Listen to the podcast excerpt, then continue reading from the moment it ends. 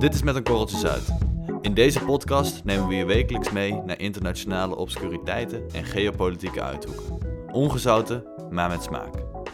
Wij zijn Max en Auke. Welkom.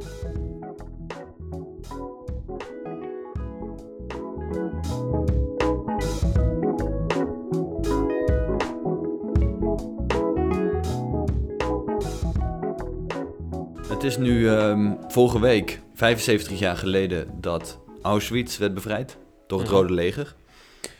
Die marcheerden daar binnen en hebben dat kamp bevrijd. En daarmee was eigenlijk wel het einde nabij voor het Derde Rijk, om het zo maar even te zeggen. 75 jaar verder en we hebben het nog steeds over groeperingen, partijen die toch een nazistisch of fascistisch gedachtegoed aanhangen. En nu dacht ik, wij zitten behoorlijk dicht op het vuur. We zitten in het hol van de leeuw wat dat betreft. Namelijk hier in Italië, het land van het fascisme. En hier had je natuurlijk de grote bekende Mussolini aan de macht. Die samen met Hitler toch wel wat fratsen heeft uitgehaald in de eerste helft van de 20e eeuw. Ja, noem dat maar fratsen. Ja. Kun jij eens vertellen hoe hij... want dat is misschien wel leuk om even te vertellen. Hoe het zat met Mussolini en hoe die man aan zijn eind is gekomen? Ja, die is... Mussolini, dat is natuurlijk de oprichter van de fascisten. Dat weet iedereen. Fasci di Combattimento, opgericht in Milaan. En die is niet ver hier vandaan, op het Comomeer, is die doodgeschoten en vervolgens hebben ze hem meegebracht naar Piazza Loreto. Dat is hier letterlijk, echt letterlijk op steenworp afstand, dat is hiernaast. Ja. Daar hebben ze hem ondersteboven opgehangen en hebben ze daar een week laten hangen. Ja, en hij was dus de leider van de fascisten in Italië. Maar ik merk toch dat tegenwoordig, zeker ook hier in Italië, dat je de term fascist toch om de havenklap, om de oren vliegt vanuit links richting rechts. Iedereen die toch enigszins anti-migratiestandpunt aanhangt, die kan al de term fascist naar zijn oren geroepen krijgen. Ja, maar tegenwoordig ook rechts, vanuit rechts naar links. Hè? Dus ze hebben dat is een soort tegenoffensief begonnen, waarbij iedereen eigenlijk een fascist is. Maar daarom vervaagt natuurlijk wel dat begrip een beetje. Ja, kun jij eens uitleggen wat dan de kern eigenlijk is van het fascisme? En dan kunnen we daarna even kijken of dat dan ook echt gerechtvaardigd is om iedereen zomaar voor fascist uit te maken. Nou, een fascist, zoals Benito Mussolini het bedoeld heeft, of het fascisme zoals Benito Mussolini het bedoeld heeft, is een ideologie, hoewel daar twijfelen sommige geleerden ook nog aan of dat nou wel een ideologie is of niet. Maar goed, we gaan er in deze podcast even vanuit dat het een ideologie is. Die is autoritair van aard, die is totalitair van aard. En die is ultranationalistisch. Nou, dat zijn 3 kernbegrippen, dat snappen onze luisteraars wel. Ja. En dat is eigenlijk een reactie op communisme. Dus ze zijn anticommunistisch. Ja, en hier in Italië had je ook veel communisten zitten natuurlijk. Precies. En nou ja, goed, zij zijn voorstander van een eenpartij machtsstaat. Dus geen rechtsstaat die we hebben. Waarbij eigenlijk een aantal... Ja, moet je dat zeggen? Er worden een aantal dingetjes verheerlijkt, zoals de eenheid van het volk. Hè. Ja, er wordt een beetje teruggegrepen op het oude Rome, vandaar ook die groet. Hè. Want eigenlijk die Hitlergroet, dat is eigenlijk een Roomse groet. Maar goed, dat is... Ja, kunnen we zo meteen nog over soebatten. Maar goed, in beginsel is het een Roomse groet. Ja. En ja, zij willen een soort... Ja, een echt zo'n eenheidsstaat waarin het individu totaal onbelangrijk wordt... en de staat als een soort heilige graal ervoor moet zorgen dat iedereen zijn leven leiden kan. Ja. Op de manier zoals Benito Mussolini dat dan voor zich zag. De vader die de kost verdient en vrouwen die kinderen baren en die vervolgens weer de staat dienen enzovoorts. Ja, dus gewoon een hele sterke staat en die eigenlijk tegen zijn burgers zegt niet lullen maar poetsen. Gewoon werken, ik bepaal hier hoe het moet. En, antidemocratisch. Ja, je hebt er niet zoveel over te zeggen, maar als je naar mij luistert, dan komt het allemaal goed. Juist, ja. Oké. En het nazisme wat daarna dan komt, met Hitler die een beetje geïnspireerd werd daardoor, of een beetje. Die werd behoorlijk geïnspireerd daardoor. En die maken dan nog even een verschil tussen volk en bevolking. Hè? Dus ze hebben de rassenleer er nog aan toegevoegd. Ja. En die levensraum. Hè? Oh, dus ja. Die wilden heel erg, die wilden het niet alleen beperken tot Duitsland, maar die wilden echt de hele zooi overnemen om dat Duitse volk maar Duitse volk ruimte te geven. Ja. Dus in het fascisme speelt dat rassen aspect niet zo'n belangrijke rol? Nou ja, in het Italiaanse fascisme niet, nee. Lijkt me ook lastig, want voor mensen die wel eens door Italië hebben gereisd, als je een Noord-Italiaan vergelijkt met enkele Zuid-Italianen, ja, dat zijn twee totaal verschillende bevolkingsgroepen. Ja, dat klopt. Spreken ook een andere taal. Ja. En dat is dus ook een van de redenen waarom het zo raar is om iedereen die xenofobische trekjes heeft een fascist te noemen. Omdat dat ligt het een beetje aan je definitie van fascisme. Mm-hmm. En ook dan gaat die vergelijking in 99,9% van de gevallen totaal niet op. Ja. Maar oké, dan hebben we die definitie in ieder geval enigszins helder. En wat wel interessant is, in Italië heb je op dit moment, as we speak, een aantal partijen die zichzelf ook bestempelen als fascistisch. Dus die doen er ook helemaal niet moeilijk om. Als je die mensen vraagt of zij fascistisch zijn, dan krijg je gewoon een volmondig ja. En de heftigste daarvan, of de meest uitgesproken daarin, is Casa Pound. Mm-hmm. En ik heb geprobeerd op te zoeken hoeveel leden ze hebben, maar ik kwam 6.000. Uit tussen de 6... Ja, maar op de Italiaanse pagina kwam ik uit op... stond 20.000, dus... Het zal ergens tussenin liggen. Dat is toch best wel wat. Ja, dat vind ik inderdaad redelijk wat. En dan heb je nog Forza Nuova. Ja, dat is de nieuwe kracht. Ja, een soort neofascistische partij. Ja. Geven er hun eigen schwung aan. Ja, precies. Maar dat is allemaal hartstikke gezellig. Maar heb jij een idee waarom die gasten daar zitten? Waarom is dat nog? Ja, nou, Italië werd overspoeld door migranten. En dat hebben we allemaal in Europa meegekregen, dat er in 2015 die migrantencrisis was. Nou ja, en Italië stond daar natuurlijk eigenlijk alleen voor. En die kreeg ook verreweg de meeste migranten binnen. Logisch natuurlijk, want ja, ligt midden in de Middellandse Zee. Ja, precies. Ja, daar is dus een partij uit opgestaan die zegt, jongens, wij willen absoluut geen migranten. Gewoon het... Ja, Italy first, eigen volk eerst, geef het een naam, maar... Dat is eigenlijk hun idee. Wij willen niet dat er in Italië Italianen zijn die geen werk hebben, geen eten kunnen kopen, geen benzine kunnen pompen, noem maar op, voordat wij gaan denken aan migranten. Dus wat hebben zij gedaan? Dat is best wel bizar. Zij hebben in hartje Rome hebben zij een pand gekraakt.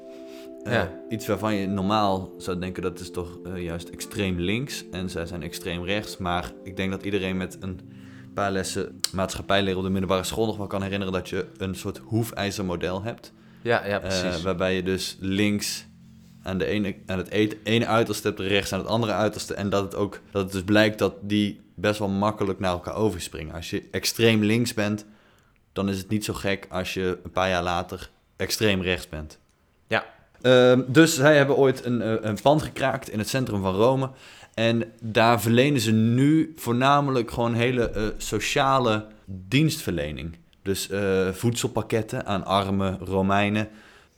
Gezondheidszorg gewoon. Gezondheidszorg. En dat soort dingen. Ze hebben een hostel, heb ik gemerkt. En er wonen een aantal families die dusdanig arm zijn dat ze... het niet kunnen betalen om ergens anders in Rome te wonen. Dus dat klinkt... Afgezien van het kraken klinkt dat inderdaad nog wel redelijk humaan. Ja, precies. En ik denk ook dat dat wel hun kracht is. Hè? Dus dat je daar natuurlijk best wel wat goodwill points mee scoort. Maar dat staat een beetje los van hun extreem nationalistische houding. Dus de mensen die daar voedselpakketten mogen ontvangen, daar mogen wonen, noem maar op. Dat is alleen voor Italianen. En als jij een zoon bent van een... en je vader is geen Italiaan en je moeder wel... Nou, dan ben jij geen Italiaan. Dus dan dan ben je daar niet welkom. En ze staan erom bekend dat zij tijdens demonstraties in Rome ook ja, toch wel enigszins autoritair overkomen. Flink met de rechterhand de lucht inzwaaien. Maar ook, er zijn behoorlijk wat filmpjes, ook, die hebben ze zelf ook gewoon gemaakt, dat zij op stranden in Zuid-Italië hardhandig migranten het strand afwerken. En dan, ja, dan is het belangrijk punt, want dan zou je nog denken, nou, dat valt allemaal wel mee. Maar als je over nadenkt, als er een groepering die op dit moment ook nog niet geen zetels in het parlement heeft, dus eigenlijk zelf voor politie gaat spelen, ja, dan ga je eigenlijk een grens over. Hè? Ja, precies. Ja, dan kom je richting dat gewelddadig fascisme. Ja, en dat macht staat. Maar dat is dus ook weer, dat zit ook weer verankerd in de definitie van dat hele fascisme. Namelijk dat zij niet geweldschuw zijn. Dat ze dat wel als een legitiem middel vinden om hun eigen ideologie op te dringen aan anderen. Mm-hmm. Maar sowieso even twee dingen. Wat mij heel erg interesseert is dat zich voornamelijk in en rondom Rome situeert. Hè? Dat hele fascistische, die fascistische bolwerken. Dus dan heb ik het over Casa Pound en Forza Nuova. En daar zijn natuurlijk nog wat andere informele groeperingen. Want dit zijn gewoon politieke partijen. En vorig jaar waren er verkiezingen in Italië. En toen heb ik een keer een tv-debat. Ik was klaar met eten. Ik zet de televisie aan. Nou, is een tv-debat. Zou je zeggen, Rai Uno. Dat is gewoon onze Nederland 1. Ja. En staan daar gewoon van links naar rechts staat Casa Pound. Dus fascisme. In het midden stond Partito Comunista. En dus de communistische partij. En daarnaast stond Forza Nuova. Dus er waren gewoon van de drie partijen waren er 2 fascistisch en 1 communistisch. En dan had ik het idee van, jongens, zit ik hier in 1920 of waar zijn we mee bezig? Maar even los daarvan. Wat ik me afvraag, waarom situeert zich dat zo in Lazio, die provincie van Rome? Of zelfs in de stad Rome. En niet in Trentino Alto Adige, in Pavia, weet ik veel. Nou, ik denk dat het toch ook te maken heeft met het feit dat ze... Ja, ze houden toch een beetje vast aan een oud voorbeeld. Het oude Romeinse Rijk. En wat je net al zei, wat wij allemaal kennen als de Hitlergroet, dat dus origineel gewoon de Romeinse groet is. Dat zullen zij natuurlijk ook je vertellen als je ze erop aanspreekt. Ja, maar die groet is verboden, hè? Ja, is die in Italië ook verboden? In Duitsland heb je een probleem inderdaad. Nee, zeker. In Italië mag je geen Hitlergroet uitbrengen.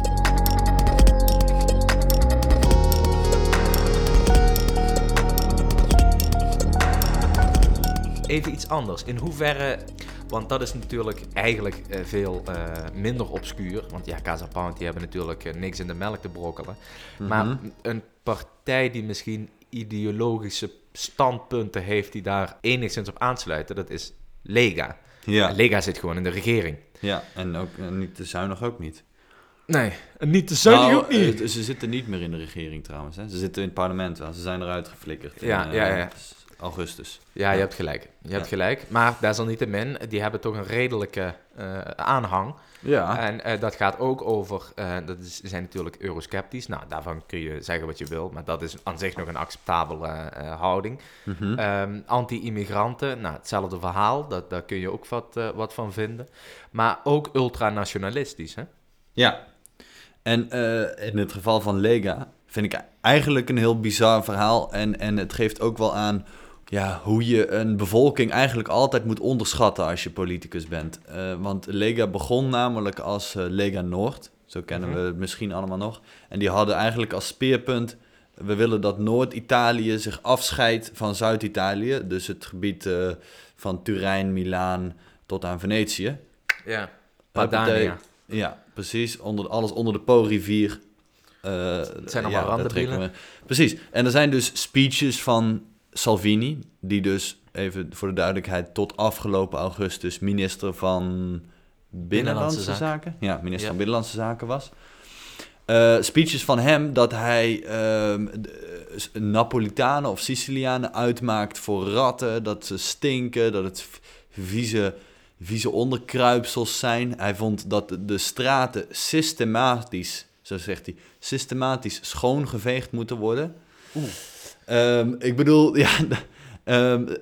bizar, maar ja, dus zo begon Lega Noord met een behoorlijk heftige taal. Maar toen bleek dat ze toch dat ook mensen in het zuiden op een of andere manier, dat snap ik eigenlijk nog steeds niet, vonden hem toch wel charismatisch en vonden hem toch wel leuk en zijn toen ook op hem gaan stemmen. En toen kwam hij erachter, nou misschien is er wel veel meer winst te behalen als ik het in plaats van Lega Noord, dat ik het gewoon Lega maak en ook niet meer over dat afscheiden ga lopen lullen. En dat heeft hij gedaan en zo is hij... een van de grootste partijen in Italië geworden. Terwijl hij dus letterlijk een paar jaar geleden... heeft hij nog zijn eigen landgenoten, dus de Napolitanen, de Sicilianen, uitgemaakt voor vieze, stinkende ratten. Bizar. Zijn ze weer vergeten. Dat is ook wel toch een beetje typerend voor de manier waarop in Italië politiek bedreven wordt. Weet je, dat zij trouwens... dat is misschien wel een grappig feitje.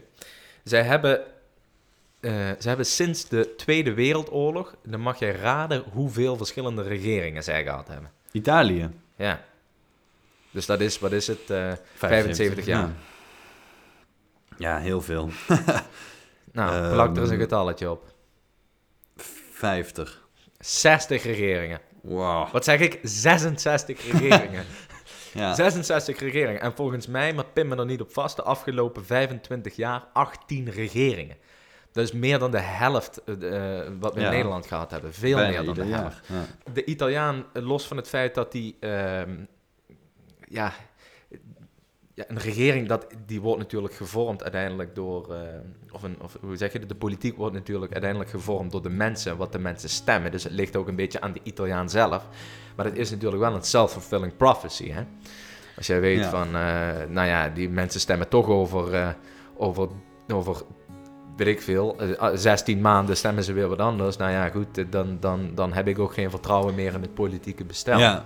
En dan kan dat, vervolgens kunnen die regeringen weer niks doen, want die weten toch, nou, straks worden we weer de laan uitgestuurd, bla, bla, bla, bla, bla. Zo stapelt zich dat op, kun je eigenlijk totaal niks betekenen voor je volk. Maar ik denk dat dit een cocktail is van een drietal ingrediënten. 1, dat Italië eigenlijk nooit een één volk is geweest. Ik bedoel, de Republiek Italië bestaat nog geen 200 jaar, als ik het goed zeg. Ja. Eigenlijk een Milanees had nooit iets van doen met iemand uit Palermo. Die voelde zich nooit één en dezelfde Italiaan, dat bestond niet. 2, dat de educatie hier lange tijd wel echt achtergelopen heeft op de rest van Europa. En 3, dat Italianen natuurlijk gewoon een enorm opgefokt volk zijn. Ik bedoel, als jij hier op een zondagmiddag gaat lunchen bij een familie, dan heb je het idee dat ze elkaar in de haren vliegen. En dan vraag je, waar ging dat nou over? En de pasta, die was niet al dente. Nee. Ja, precies. Maar dat snap ik. Maar even dat eerste punt van je, dat een Napolitaan niks met een Milanees te maken heeft, wat overigens nog steeds wel redelijk opgaat, dat argument, hebben ze toch al 150 jaar, meer nog, gehad om dat enigszins een beetje aan te wakkeren, die relatie tussen die twee. Maar dat gaat toch niet voorbeeldig? Ja, dus ze zegt, ze hebben 160 jaar de tijd gehad om dat te doen. Ja, dat is niet gelukt. Ja, dat klopt. En dat punt over educatie, wat bedoel jij precies met die lopen achter? Ik heb niet de meest recente cijfers over of ze nu nog achterlopen. Dus laat ik het heel even op anekdotisch bewijs houden. Wat natuurlijk totaal niet wetenschappelijk is, dus excuses daarvoor. Maar anekdotisch bewijs? Ja. Nou, akkoord dan. Ja, ken je dat niet? Ik ga nu leren wat het is, denk ik. Ja, anekdotisch bewijs is gewoon dat je zegt van... ik heb ooit een paarse olifant gezien. Ja, nee, dat snap ik. Maar dat betekent niet dat het wetenschappelijk ook... Dat het ik snap wel wat het woord anekdote betekent en wat het woord bewijs betekent. Ja. Maar anekdotisch bewijs, dat klinkt een beetje als een... Hoe zeg je dat? Een foutieve samentrekking? Nee, anekdotisch bewijs is gewoon echt een... Echt een ding? Ja, is echt een ding. Ja. Nou, kom maar door met je anekdotisch bewijs. Ik woon dus nu 1,5 jaar in Italië. En ik ken uit mijn hoofd 5 mensen die onze leeftijd om en nabij hebben. Dus die zijn allemaal nog onder de 30. De jeugd. En 5 mensen ken ik die hun middelbare school ofwel niet aan zijn begonnen, ofwel niet hebben afgemaakt. Iets waarvan ik in Nederland nog nooit van heb gehoord. Als ik het heb over mensen in onze leeftijdscategorie. Ja, dat is bizar, als je het mij vraagt. Maar niet eens aan begonnen. Ik bedoel, ja, hier in Italië heb je... Nou, ja, je hebt dus iets anders. Je hebt de basisschool en dan heb je secondary school en dan high school. Dus ze zijn na secondary school gewoon gestopt. En dan ben je een jaar of 13, 14, zoiets. Ja, ja, dat lijkt me niet bepaald de bedoeling. Nee, en het vreemde is... Nou ja, het vreemde. Ik bedoel, bij mij thuis... En ik denk dat ik dan spreek ook over de meeste van onze luisteraars. Als ik op mijn 15e tegen mijn ouders had gezegd... Pap en mam, dat school, ik zie het niet zo zitten. Ik kap ermee. Dan hadden mijn ouders me lachend aangekeken... en me gewoon naar school gestuurd voor een dag... of me een trap onder mijn kont gegeven. Dus ik weet ook niet zo goed waarom dat dan in Italië niet gebeurt... maar ik denk dat dat gewoon nog een soort overblijfsel is uit vroeger. Want ik bedoel, vroeger in Nederland, 100 jaar geleden of 80 jaar geleden... was het natuurlijk ongeveer eenzelfde situatie. Het was natuurlijk voor niemand gebruikelijk om echt door te studeren... behalve als je heel veel geld had... Dus dat is niet zo raar. En jij denkt dus dat dit een van de oorzaken is dat het fascisme in Italië nog... Of in ieder geval het rechtsextremisme en het ultranationalisme nog hoe noem je dat? Voeten in de aarde heeft? Ja, ik denk het wel. Tenminste, ik denk namelijk dat je extremistische... Want zo kunnen we het wel bestempelen. Extremistisch gedachtegoed. En dan zowel links als rechts. Dat je dat het beste kan bestrijden met educatie. Al is het maar om een keer in het buitenland te komen. En een keer verder te kijken dan je dorpje in Zuid-Calabrië. En een keer... Al ga je naar Amsterdam en ga je op... het liefste natuurlijk een keer een Erasmus-studie voor een half jaar in, een Duitse middelgrote stad. Ja. Waar je dan in aanraking komt met allerlei andere Europeanen. En met andere fascisten. Ja, ik denk dat gewoon dat helpt. En ik bedoel, want ik ken dus een aantal Italianen die rond hun 14e, 15e gestopt zijn met het volgen van onderwijs. Op dit moment ook werkeloos zijn. Ik weet niet, die zitten in een dorpje ergens in het zuiden. Ik weet niet wat die daar de hele dag doen. Mm-hmm. Maar dat is niet bepaald bevorderlijk A voor de economie. En B voor het ontwikkelen van een soort ideologisch wel uitgedacht mensbeeld. Ja, nu is het wel zo. Ik denk dat het wel even als disclaimer moeten we er misschien wel even bij zeggen... dat dit dus geldt voor de 0,1% of zo van de Italianen. Of denk jij dat dit echt een heel significant gedeelte van de mensen in Italië overkoepelt? Ja, kijk, twee dingen. Eén, wat ik zei, ik heb er dus ik heb niet de lijsten van het bevolkingsregister en dan precies hoeveel mensen er ingeschreven staan in scholen. En dus moet ik terugvallen op wat ik weet. Maar het is niet dat ik duizenden Italianen ken... en er dan maar 5 weet die niet studeren. Hoeveel Italianen ken ik? Ja, dat... En dan als er dan toch al 5 zijn. Maar anekdotisch bewijs dus, ja.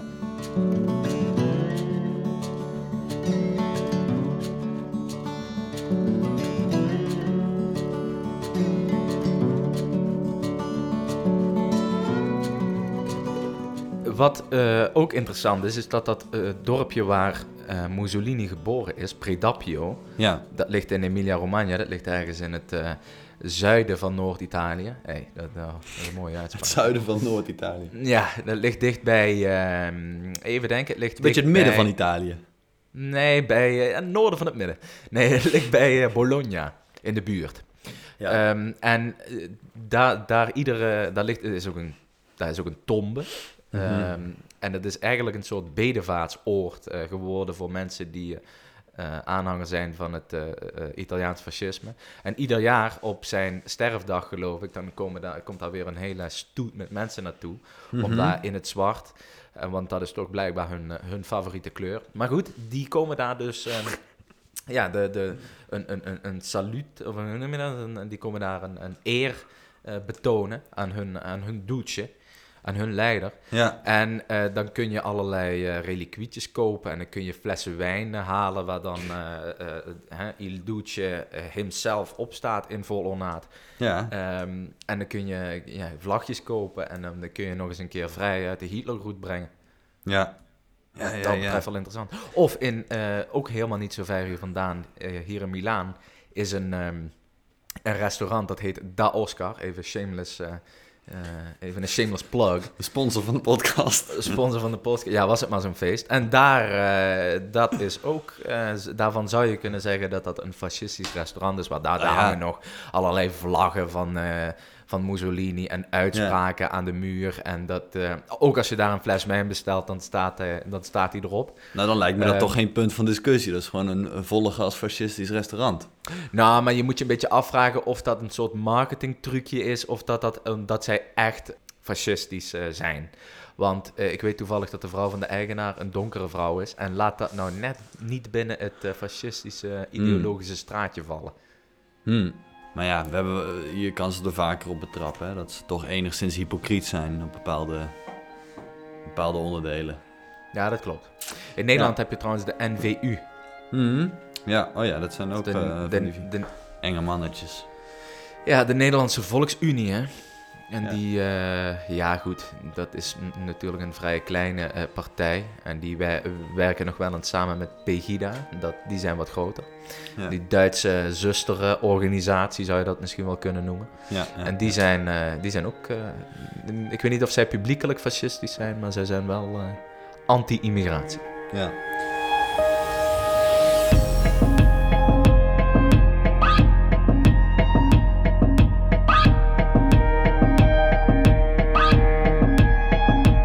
Ja, wat moeten we hier nu mee?